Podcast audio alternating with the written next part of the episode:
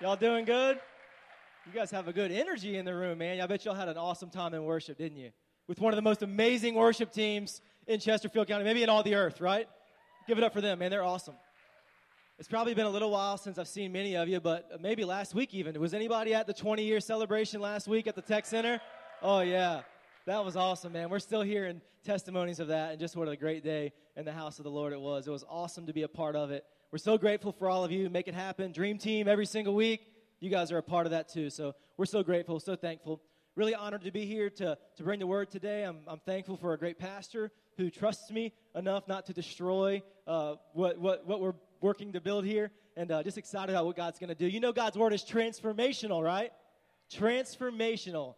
And so today I'm hoping that, that as I share, that God's going to really speak to your hearts. He's going to transform your hearts maybe give you a new way of looking at some things. And uh, I just I just hope he uses it. So so buckle up. Here we go. A couple weeks ago, or really months ago at this point, uh, my family moved from uh, a place that didn't really like didn't have an HOA to a place that did. It was like a small starter home into a, a home that could better accommodate a family of our size. Uh, when we first moved into the old place, we were uh, a family of four. Moving into the new place, we moved in as a family of seven. So so we grew a little bit. Uh, five children uh, is what we moved to the new place with. So it was a, a very extreme difference. So we moved from that old place where like I cut the grass as little as possible. Really, I was cutting weeds. I think it was more along the lines of weeds, and I would I would try to cut like every ten days. So that means I was cutting it on the lowest possible platform that the lawnmower would go on, so that I wouldn't have to cut it as often. All right, but in this new place, apparently they love their yard so much and they love cutting grass so much that they just give it a little trim every single day. So it's like they're just shaving. You know, they just every single day they just take a little slither off and it just always stays at that perfect level, at that perfect length. So the very, very first time that I ever went to cut grass, I, I just felt all this pressure to do well. It was really a, it was really my, my debut in the neighborhood as a, as a, as a grass cutting performer. And, uh, and, and the moment that I opened the garage door, I, I suddenly had just this sense of everyone is watching me. And I know this isn't true, but I just felt like maybe a husband was in his living room, noticed my garage door open, noticed me coming out with my lawnmower, and said, Honey, go get my Yeti cooler and grab the popcorn. Let's sit on the porch and watch this dude do some work in his yard. I felt like everybody was just preparing to, to watch, and I felt all this pressure to do well. And so I start cutting this grass, again, with all this in mind, with this, with this idea that the thousands of people are watching me cut the grass. My neighbors across, across the yard, and I'm uh, across the, the uh, street and i'm imagining him as he's over there like doing this perfect edge job that i'm nowhere able to do. I do own a weed eater but i don't know how to restring it. So i bought it like three years ago. Once the string ran out it was done. Like it's no good to me anymore. I think you just have to buy a new weed eater when you run out of string right? No? So so i had all this pressure to do well and and uh, it didn't it didn't really start off that good because about five minutes in i actually ran out of gas. All right so i get about four or five stripes into the front yard and the gas goes out and I go to the gas can and I got nothing. So I'm like, all my fans, all my spectators who are watching around the neighborhood are going to be so disappointed in me. And, and, and, and I have to leave and go and get gas. And I bring the gas can back and I put gas in the lawnmower right there in the middle of the driveway so that everyone would know, oh, because they're all still watching, right? Everyone would know, oh, he just ran out of gas, no big deal. And so I get cutting again. And as I'm approaching the neighbors' yards, I begin to realize that, you know, in that old place, I was cutting things so low because I didn't want to cut it very often. Well, apparently in the new place, you just give it a little shave so the grass stays a little bit higher up. See, I, I left the place where there were weeds, and I came to the place where I think it's called fescue. Is that right? Grass. I'm not cussing at you. It's called fescue. It's the name of the grass. All right, so so I start I start cutting it, and I realize how how low the grass is in comparison, and my sense that everyone is watching instantly melts away into the sense of total humiliation. And I can't change the platform at this point because it would be uneven. And, and so I'm all in for just like scalping my yard on this first first attempt. And in my mind, like everyone's just going back inside with their heads down, like looking like this guy's just destroying things. Who invited the Beverly Hillbillies into the neighborhood? And so on top of it being being too short, I guess, because I was cutting it so low and because it's actual grass and not weeds, like it was actually leaving these long lines of grass trimmings all along the way. And so when I got completely done, I stepped back and I looked at it from my porch. And it was completely different than what I expected when I first started. See, in the old place, I would step back and look at it. I'd be like, hey, job well done. It's not up to my waist like my neighbors over there. Like, like job well done. Good job. In the new place, I looked up and I see all the flaws. I look across from the neighbor. I look across at the neighbor, and his is just the epitome of perfection. And I'm like, I'm humiliated. I'm embarrassed. I'm just going to go inside. I should rake this up and clean it up and make it look a little bit better, but I'm just going to go inside and hide. And what was the difference? Well, the difference was why was I ashamed? The difference is because my filter changed. Like in the old place, there was an old way of doing things, but in the new place, there's a new way of doing things. And my blinders were removed, and I was able to see what I was supposed to be doing all along. I was able to see, get a better grasp of the better way of doing things. If I can tie this in for you scripturally, in Ephesians chapter 2, verse 1, we're going to read 10, 10 verses in Ephesians. Let's start at verse 1.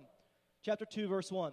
It says, As for you, you were dead in your trespasses and sins. Old place, right? You were dead, in which you used to live when you conformed to the ways of this world and of the ruler of the kingdom of the air, the spirit who is now at work in those who are disobedient. All of us also lived, old place, right? Old nature, among them at one time, gratifying the cravings of our sinful nature and following its desires and thoughts. Like the rest, we were by nature objects of wrath. So that was the old you, that was the old me. Again, past tense words, we're not there anymore. There's something different, there's something changed. We now have a new nature. So verse 4 says, But because of his great love for us, God, who is rich in mercy, made us alive with Christ, even when we were dead in transgressions. It is by grace you have been saved. And God raised us up with Christ and seated us with him in the heavenly realms in Christ Jesus, in order that in the coming ages, he might show the incomparable riches of his grace expressed in his kindness to us in Christ Jesus. For again, it is by grace you have been saved through faith, and this not from yourself, yourselves. It is the gift of God, not by works, so that no one can boast. So because God is good, right, in that old place we had an old nature, but because God is good, we, he's now called us to a to a closer walk with him. He's called he's justified us. He's made it just as if we've never sinned because when we accept Jesus, it's just as if we've never sinned. We get cleansed, we get washed clean of our past, and we get made new.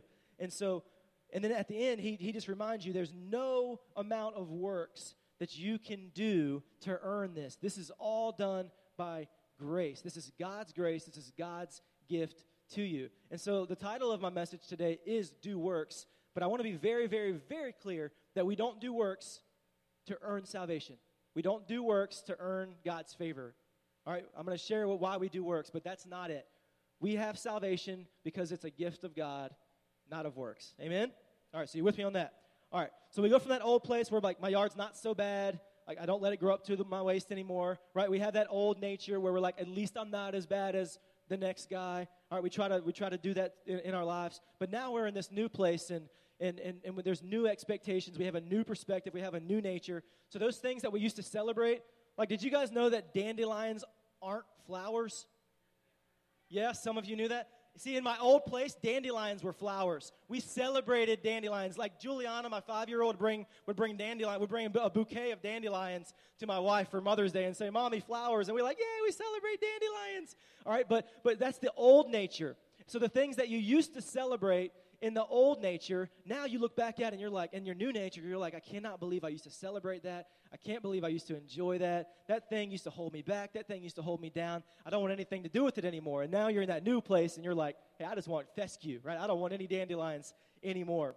All right, so now with this new perspective, we have verse 10. All right, so considering all of that, considering all that God's done, verse 10 says, For we are God's workmanship, created in Christ Jesus to do good works, which God prepared in advance for us to do. So we're saved by grace and we're created to do good works. And these works are done in response to God's mercy. Again, we have this culture that we feel as Americans we have to earn, like we don't get anything unless we earn it. All right, well, that's not how it works in God's economy. So, you, but, but what happens is your works do fulfill God's plan. Did you notice how it says He prepared our works in advance for us to do? So, the things that He's gifted you with, the passions that He's given you, His desire then is for you to work out those things in your life. And I'm going to show you why in just a moment. So, we have to fight against that old nature, right? That old nature that says, I want something for nothing, right? In that old nature, like the HOA, like, you know, they provide the, they provide the pool and, and the expectations of a clean neighborhood and all the other mysteries that HOAs provide. What we like to do is we like to, we like to get that stuff, but we don't like to necessarily hold up our end of the agreement. We want the privilege of the nice plush green grass without the trimming and the weeding and the plucking of the dandelions.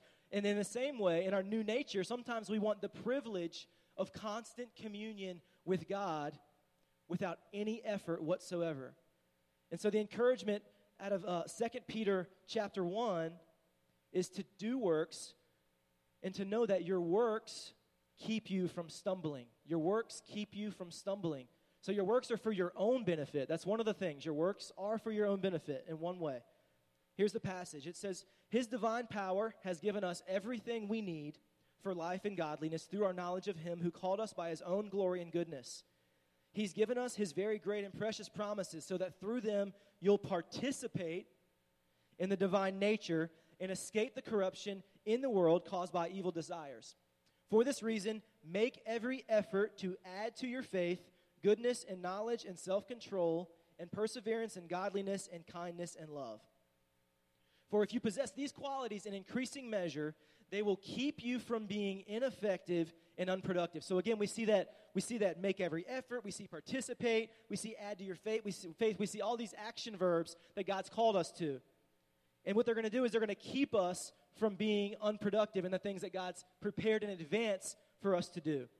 All right, and then it says at the end, for if you do these things, you will never fall you will never fall. And don't we see that play out in our lives sometimes? Like when we're actually involved in the work of the ministry, like maybe, for example, your small group has been a part of, of serving our Caritas guests. Like when you're involved in that work and you're doing it, man, there's nothing that, that's more fulfilling than, than just pouring out yourself and just giving back. And there's lots of different ways that you can be involved in, in the life of the church. And, and when you're doing those things, doesn't it seem like like you don't struggle with the old things of the past, with that old nature, with that old place. Like once you're just really fully invested in this new place, don't you feel like God's just using you in different ways?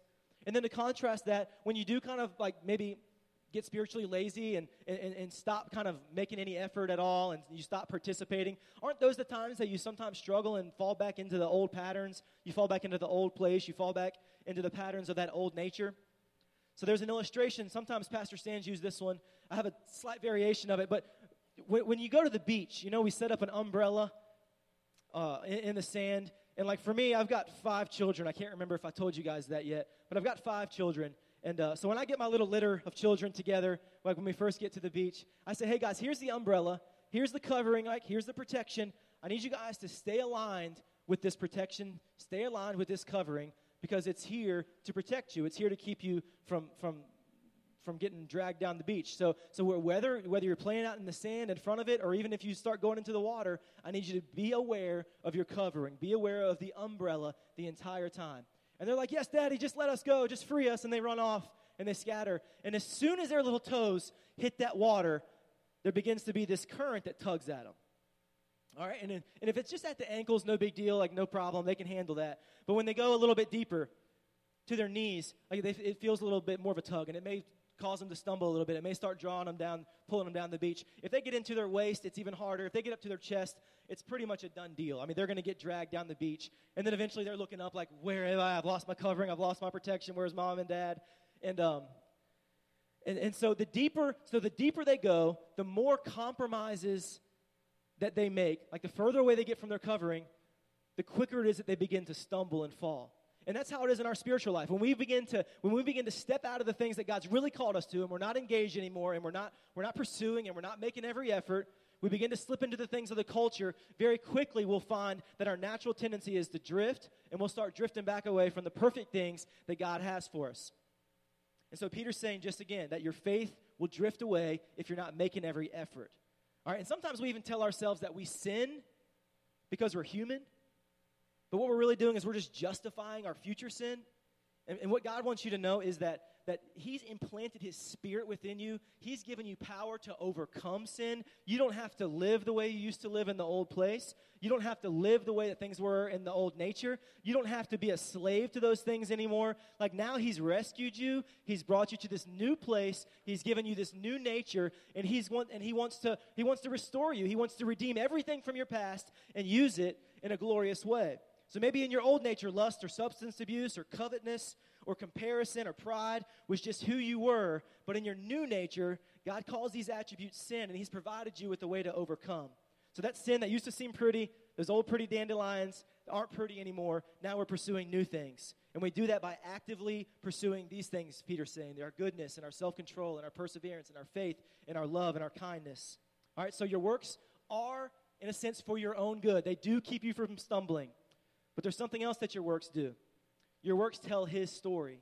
Your works tell his story because they benefit other people when you begin when you begin to tell the story of God in your own life. And sometimes we may not think of we may not think of telling people about Jesus as as works, but there's a, there's a passage in Mark chapter 5 and I wanted to highlight uh, for you. It says in Mark chapter 5 verse 6, uh, what happens what, let me set it up. Jesus is actually coming to this kind of new area. He's been on a boat he gets out of the boat and he, and he kind of lands and he's, and he's stepping onto the land and all of a sudden like there's this demon possessed dude who's like been running around. Apparently this guy runs through the grave sides uh, of the area. And so it says that he just terrorizes people and screams. It says he cuts himself with rocks. I mean he is completely controlled by this uh, demonic oppression. And so as jesus comes the uh, the demon possessed dude comes and like runs and throws himself at the feet of jesus and so here's what it says. It says, When he saw him from a distance, he ran and fell on his knees in front of him. And I think there's really even a reminder right there that um, even like if even the demons run to the feet of Jesus and bow before him, that there's nothing that you're experiencing in your life right now that God doesn't have the authority over. So just be encouraged in that. Like like your things in your life, your circumstances, your trials, your struggles have to bow, have to fall down at the knee uh, onto their knees in front of Jesus. And so it says, he, so after he did that, he shouted at the top of his voice, What do you want with me, Jesus, Son of the Most High God? Swear to God that you won't torture me. For Jesus had said to him, Come out of this man, you evil spirit. And so, he, so Jesus throws the, uh, throws the demons out, and, and the demons flee, and they go and run into this herd of pigs, if you're, if you're familiar with the story. And the pigs run up the cliff, and the pigs die, and, and all the people in the area are kind of freaked out by it. And they say, Jesus, you just need to go because that was a little freaky. That kind of scared us a little bit, and we're not comfortable with 2,000 of our pigs dying. And so they send him out, and this man, but this man has been rescued. This man has been changed. And, uh, and this guy, he says, Jesus, you know, I know they're sending you away, but I want to go with you. I want to go with you, Jesus. And, but, but the Lord tells him, He says, No, I need you to stay, and I need you to go and tell your family about the wonderful works that the Lord has done in your life. And so the Bible says that he not only stays and tells his family, but he goes back into the entire region. They call it the Decapolis. He goes back into those, those, those uh, 10 cities of that region and begins to share the wonderful works of the Lord. So there's this element that, that, that, that we have to tell the stories of what God's doing in our lives. And, and if, some, if God's done something in your life, which I know He has, I don't think you'd be sitting here if He hadn't, then you've got you've to tell your story. Maybe you have a growing relationship with God and it's changing your heart and it's changing your family. Maybe there was trouble in your marriage. Maybe there was trouble in your finances.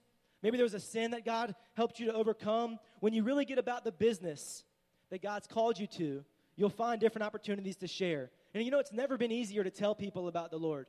You're, you're literally able to go on Facebook today after this service, and in fact, I would even encourage you to do it. I would tell the world where you go to church and what God is doing in your life, what He's doing in your heart, how He's transforming you, how your family was headed down this way, how in the old place, in the old nature, things were one way. But now, because you've given your lives to Christ, because you've submitted to Jesus, because you've said, As for me and my house, we'll serve the Lord, things are completely different in this new nature. Tell the world, man, see what will happen. We had somebody at our Moseley campus who recently did that they have a, a, kind of a fresh growing walk with the Lord, and, and they just shared just just kind of a paragraph about what God was doing in their lives. And we have seen, she saw almost 200 people kind of engage with her on Facebook. And she said she's never had that kind of engagement before. And, and it's not about getting likes and shares, it's about people hearing what's happened in your life and inspiring them and encouraging them because they need this transformation power at work in them that you have in you too. So go and tell them. Invite them to taste that the Lord is good. Invite them to church. Let them, let them see what God's doing in your life. Be bold in your witness. Amen? All right, so, so your works, so not only do they benefit others, not only do they benefit yourself, right? They benefit others because they tell his story. They benefit you because they keep you from stumbling when you're participating, when you're making every effort. But they also bring God glory. They bring God glory. 1 Corinthians 10:31 says whether you eat or drink or whatever you do do it all to the glory of God. So think of this heavenly uh, glory ray that beams down from heaven. Like God, He's already glorious. He's already more glorious than we could ever make Him. We can't make Him any more glorious. But what He's called us to, to do is to really reflect out, to be an instrument of what He's what He's working in us and what He's working through us. To be an instrument of that. You know, no one has ever been to a Kenny G concert and said, "Can you believe how talented that saxophone was?" No one ever did that. We have to be the saxophones and understand that we are just instruments that God is using and so we quickly point back. If anybody wants to give us credit for anything that God's doing, for any work that we do, we've got to be so quick. Because if you're not, pride's going to creep in. You got to be so quick and say, God, I give you the glory for using me in this way. I'm just your little piddly saxophone. I'm just here, your humble servant. I'm here pursuing God. I'm here making every effort. I'm here as your workmanship created in Christ Jesus to do good works. And I'm going to pursue you. And God, whatever happens to me, happens to me. But you use me, God. I want to be your instrument. I want to be your faithful servant. And watch watch how God does amazing things through that. But what happens a little bit sometimes is we kind of we get back in that old nature and we forget that we forget where we've been rescued from and, and we want to we want to get a little bit of glory for ourselves. That's what happened in Genesis chapter 11 in the, at the, uh, the, the story of the Tower of Babel.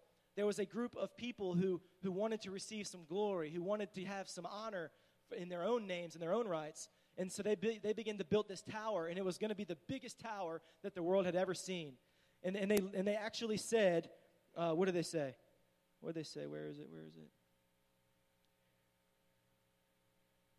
I can't find it. There it is. They said, We're building this tower to live, to make, this is a quote from Scripture, to make a name for ourselves. To make a name for ourselves. And if you're familiar with that passage, then you'll know what God does is He goes in and disperses them and confuses them and completely messes up like their plan because we aren't deserving of the glory. It's God's glory.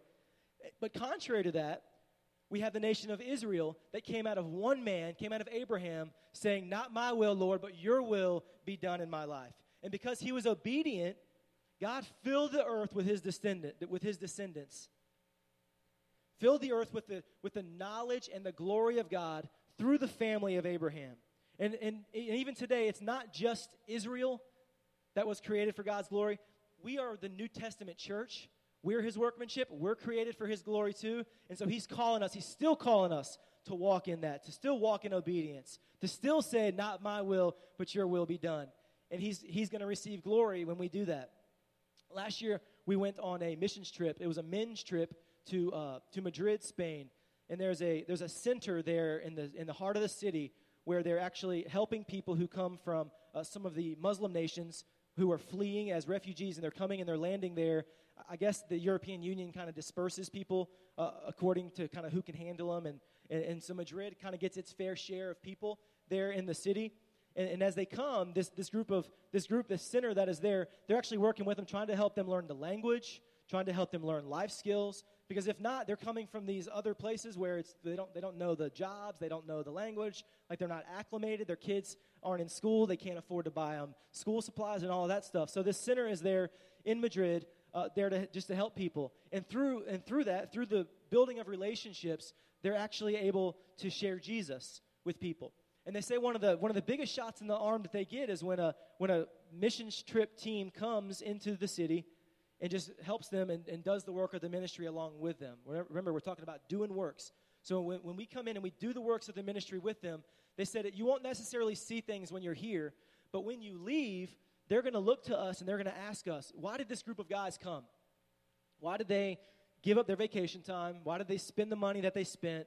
Why did they spend hundreds of dollars for my kids? You know, the media says we're supposed to be enemies, right? Because we're, we're from another country and we, we believe a different uh, religion than them. Like, why, like, what possesses them to do that? It doesn't make sense.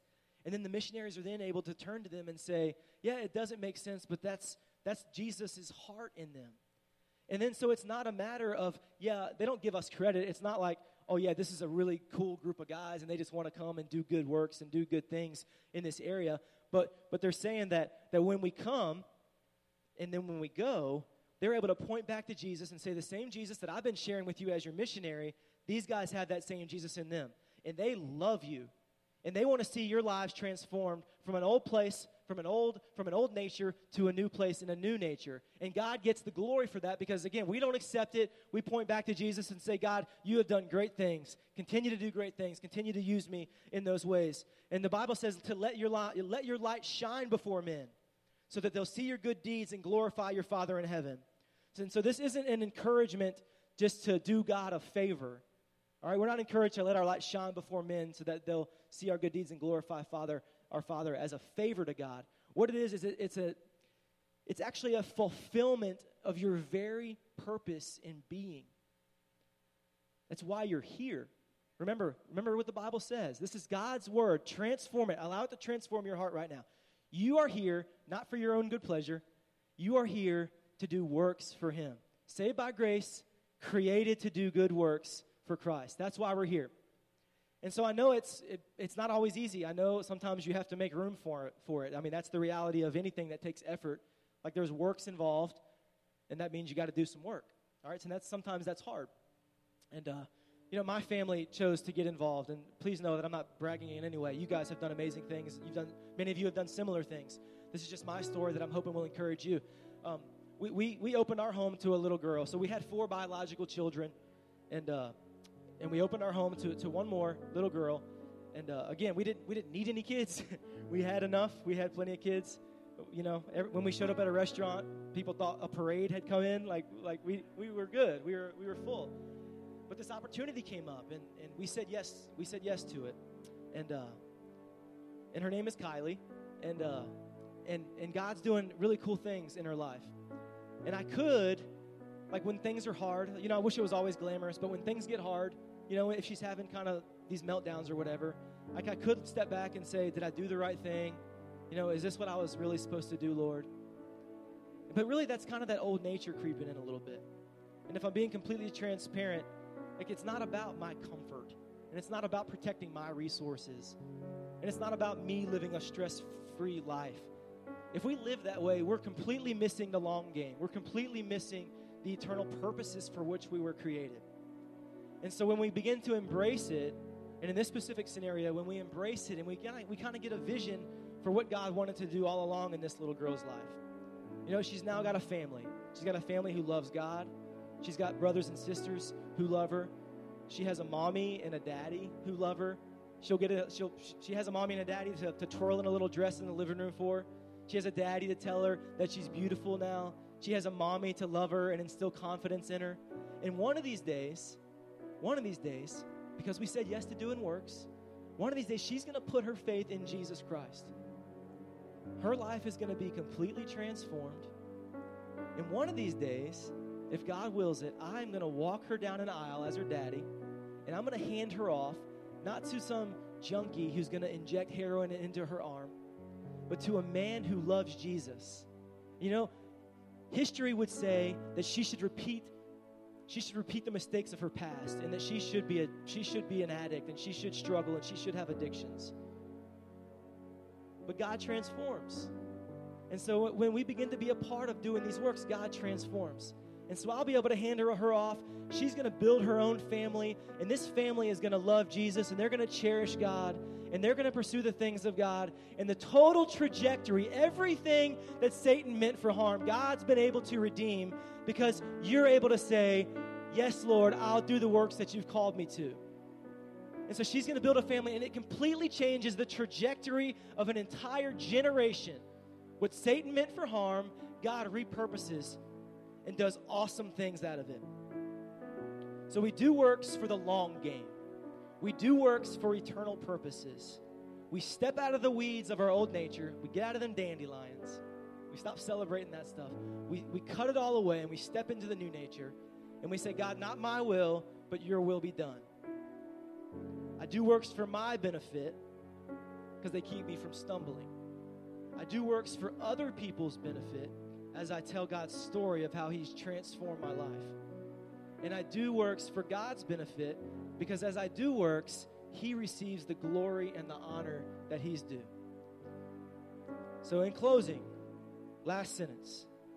Do something you don't have to do and do it to the glory of God. Amen. Amen. Can you guys rise to your feet with me? I'd like to pray for you, and but before I do, and we're going to go back into a chorus. Uh, but before I pray for you, um, I just want you to know, like, this is the perfect training ground for doing works. I mean, you have got a church that has so many different areas. Whatever God's laid on your heart, remember, He put that stuff in you at the beginning. Like He prepared works for you in advance. So, whatever it is that you're passionate about, would you just begin to pursue it? And I bet you, if we don't have it, we can make a way to begin to at least have the conversation. And God's given you passions that are going to bring Him glory. We're a church that's about that. So, on your way in or on your way out, whichever one, hopefully you grabbed a connection card. If you're if, if there's something you want to do, if there's some kind of ministry team you want to be a part of, would you just throw your name on that thing real quick and say, "Hey, reach out to me. I want to do works." You don't even have to have it all together yet. You don't even have to know where you're going to get started. But just begin to allow God to work in your heart. Let me pray for you. Lord Jesus, I just thank you for your goodness. God, I thank you for this word that you have put on our hearts today. And, and Lord, I pray that it's going to be a transforming word. Lord, I pray from that we that as we do step out of that old nature, as we do step out of that old way of doing things, and we embrace this new nature, and we embrace everything that you've called us to do, the mighty works of God that you're enabling us to do, that you prepared in advance to do, that we're going to see you do amazing works in people's lives. Lord, that you're going to be glorified, and that people's lives are going to be changed and transformed in this community. God, I pray that you would use a mobilized church Lord, that you would use an inspired church, that you would use a church that's equipped with the power of the Holy Spirit to go out into the highway and the byways of this community and to reach people for the cause of Christ. Lord, would you do it?